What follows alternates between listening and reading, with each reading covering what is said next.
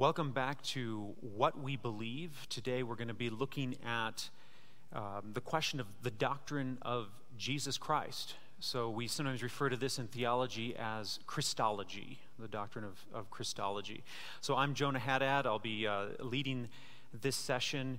And like I've said before, if you have any particular questions, uh, you can leave a comment in the video, or you can reach out to me or reach out to one of the elders or, or Pastor Jason if you'd like more information on any of these particular doctrines or points of our, our statement of faith. So, we are in the statement of faith of Bergen Park Church, and we are looking at number four, Jesus Christ. I'm going to read that for you.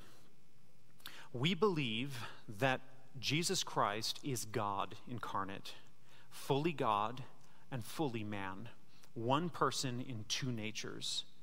Jesus Israel's promised Messiah, was conceived through the Holy Spirit and born of the Virgin Mary. He lived a sinless life, was crucified under Pontius Pilate, arose bodily from the dead, ascended into heaven, and sits at the right hand of God the Father as our high priest and advocate. So, again, the doctrine of Jesus Christ, known as Christology, is really what we're looking at today. And there's a lot going on in this particular point of our statement of faith. There's a lot here.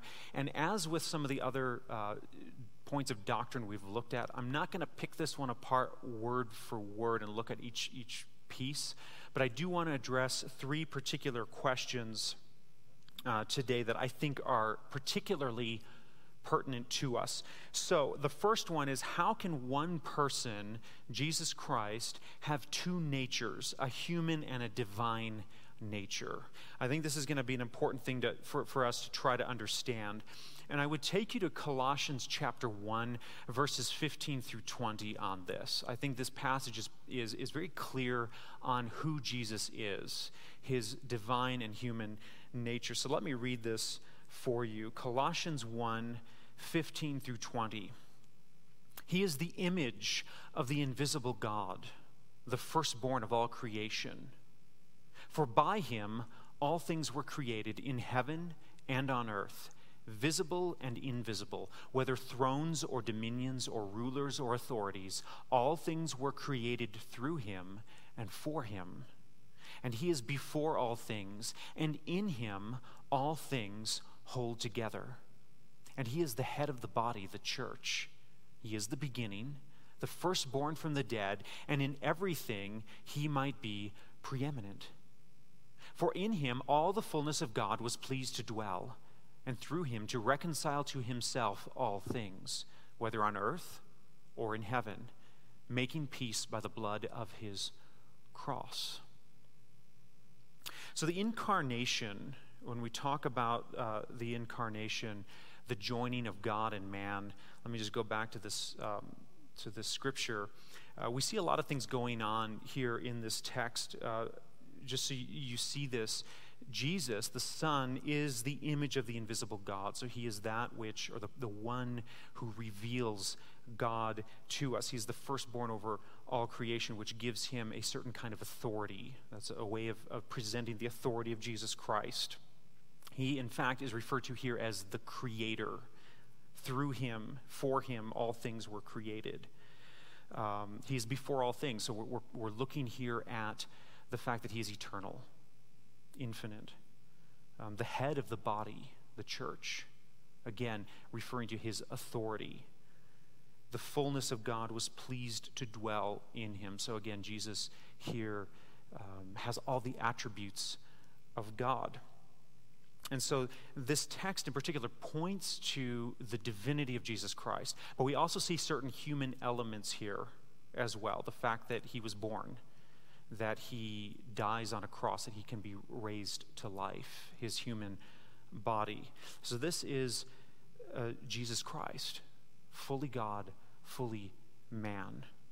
Now, the incarnation of God in Jesus Christ is what I would refer to as a putative paradox or an alleged paradox. And a paradox really is the affirmation of two propositions that are both intuitively true, they are both plausible, but they don't easily reconcile. So it's, it's a difficulty. It's not a contradiction, but it is a difficulty. Our belief in the dual nature of Christ is not a logical contradiction. I need to be very clear on that. Rather, we affirm that the joining of God and man in the person of Jesus Christ is really the only logical solution to the human condition, which we looked at in the last video. Jesus is the answer to the human condition. So, the incarnation of God in Christ provides a logical explanation of how a holy God and an unholy human being can be brought together in relationship with one another. Jesus stands between unholy human beings and the holy God of the universe. So if God simply said, Don't worry about sin, it's not a problem, no big deal, I forgive you, this would undermine his holiness, his justice, his righteousness, these essential attributes. If, however, God were to simply destroy us on account of our sin, this would undermine his love, his mercy, his compassion. And so, again, Jesus is the solution that brings ultimate glory to God. So, Jesus, Jesus Christ, with his fully divine and fully human nature, stands between God and man as mediator. And you can see this in 1 Timothy chapter 2 verse 5. Jesus is the only mediator between God and man. So this means that when God looks upon people of faith, he sees the goodness, the righteousness of Christ that covers our sin. And when people of faith look to God, we look to Jesus Christ who intercedes for us and enables our pleas for compassion and for forgiveness to be received by our Father. So Jesus Christ is everything that God is and everything that man is meant to be. That's an important piece. Jesus is everything God is and everything man is meant to be. Remember what we talked about last time. He is the second Adam, the one who comes to repair the damage done by the first Adam. So, as God, he has power to save. As man, he is able to bear the consequences of human sin. So, that is one way we understand the importance of Jesus as both fully divine and fully human. So, moving on to the second question I want to look at. How can scientifically informed people believe in the miraculous circumstances surrounding the life and death of Jesus? Right? This is the 21st century. People don't believe in miracles. People don't believe in ghosts. How do we explain these miraculous uh, circumstances surrounding what we call the virgin birth of Jesus, surrounding his resurrection from the dead. So you go to texts like Matthew 1 23, it says, Behold, a virgin shall conceive and bear a son, and they shall call his name Emmanuel, which means God with us. So, a virgin giving birth, how does that make sense? So, we, we read this and we come to one of two possible uh, conclusions on this. Either the person who wrote this did not do so well in biology class, or shockingly, the God who created the world might actually have the power to do whatever he wants. Now, I prefer the latter possibility. So, the miraculous birth and the uh, miraculous resurrection of Jesus are unbelievable only if you really ascribe to philosophical naturalism, if you ascribe to a worldview known as scientism, then these things seem a bit, a bit strange. And the idea here is that if, it can't be verified according to a particular set of presuppositions about the way the universe is supposed to work, if it can't be verified according to those things, then it's not true. So if you can't taste it, if you can't touch it, if you can't test it, if you can't physically interact with it, then it doesn't exist or, or that kind of thing, that kind of thinking. And scientism really is an extreme form of philosophical naturalism, where there is no supernatural, or at least there's a denial of the supernatural. And honestly, this type of thinking is false. The problem is that the claim that scientism is true cannot be tested according to naturalistic assumptions. The claim is merely theoretical. Now, the only things that scientism and other naturalistic philosophies can do is tell us that the virgin birth and the resurrection of Jesus are improbable. But we already knew that. Of course, they're improbable. Now, what they can't do, what these worldviews cannot do, is tell us that the virgin birth and resurrection are impossible. That's something they cannot tell us. So, science, if done well, helps create a framework for understanding the natural world so that we are better prepared to be astonished by God's supernatural interventions when they do occur. So, the laws of, of nature describe what happens normally in nature when there is no intervening supernatural uh, activity at play. The Bible itself doesn't treat supernatural events as commonplace. Keep that in mind. It treats these events as very strange occurrences. The witnesses to these events were perplexed, they were confused, they were astonished by what they saw. Think about when, when the angel appeared to Mary. She, she could hardly believe what she was seeing. This is often what we see happening in Scripture. People are amazed at the miraculous signs, amazed at the miracles that they see. So, two things I think are really important here to understanding miracles when we think about what a miracle is. The first thing we need to keep in mind is that a miracle is not the violation of the laws of nature. Okay, it's not the suspension of the laws of nature.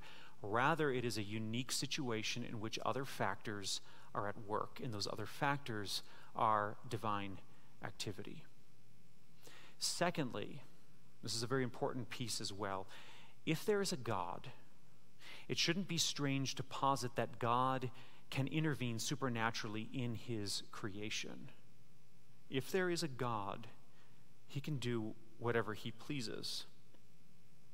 So if you have a problem with miracles, if you have a hard time with this idea of miracles, I would encourage a couple of things. First of all, I would encourage you to check your assumptions about philosophical naturalism. Secondly, I would challenge you to get your theology of God in order as well. We need to understand who God is. If we have a good theology of God, then it should not trouble us that God intervenes in his creation. So that's the second issue I wanted to look at in our, our doctrinal uh, statement on Jesus Christ. Now, a third question Did the incarnation of God in Jesus Christ change the unchanging God? Because in one of the sessions earlier, we talked about the idea that God is unchanging, one of his attributes. So, how did the incarnation affect this? Now,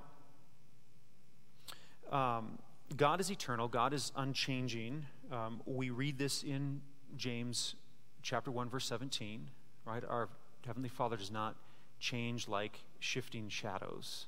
You can go to, to Malachi in the Old Testament, uh, chapter 3, verse 6, will tell us something very similar. Yet, God enters time space history. He takes on flesh, as we read in John chapter 1, verse 14. The Word became flesh and made his dwelling among us. He humbled himself, he took on the very nature of a servant. He submitted himself to, to death, even death on a cross. We read that in Philippians chapter 2 particularly verses 7 and 8. So, what does it mean that God does not change? I think what we want to say is that his character remains intact. His character remains intact. He is not susceptible to uncontrollable fits of capricious fallibility or fickle kinds of behaviors, that sort of thing. But as God interacts with humans in time space reality, the Bible does leave open the possibility of changes that are perfectly within the nature of God, consistent with God's nature. So, the kinds of changes that we would deny have to do with God, say, no longer existing, or God no longer exhibiting goodness or love, or God no longer being omnipotent, or that sort of thing. Those changes do not happen. Furthermore, the way in which the joining of God and man um, might affect the unchanging God has really a lot to do with our views on time, on eternity, on chronology or chirology or uh, logical modalities, foreknowledge, possible worlds, and so on. Um, this is pretty heavy duty stuff. It requires some heavy duty analytic metaphysics and philosophy, physics, that sort of thing. Uh, we don't need to necessarily go there.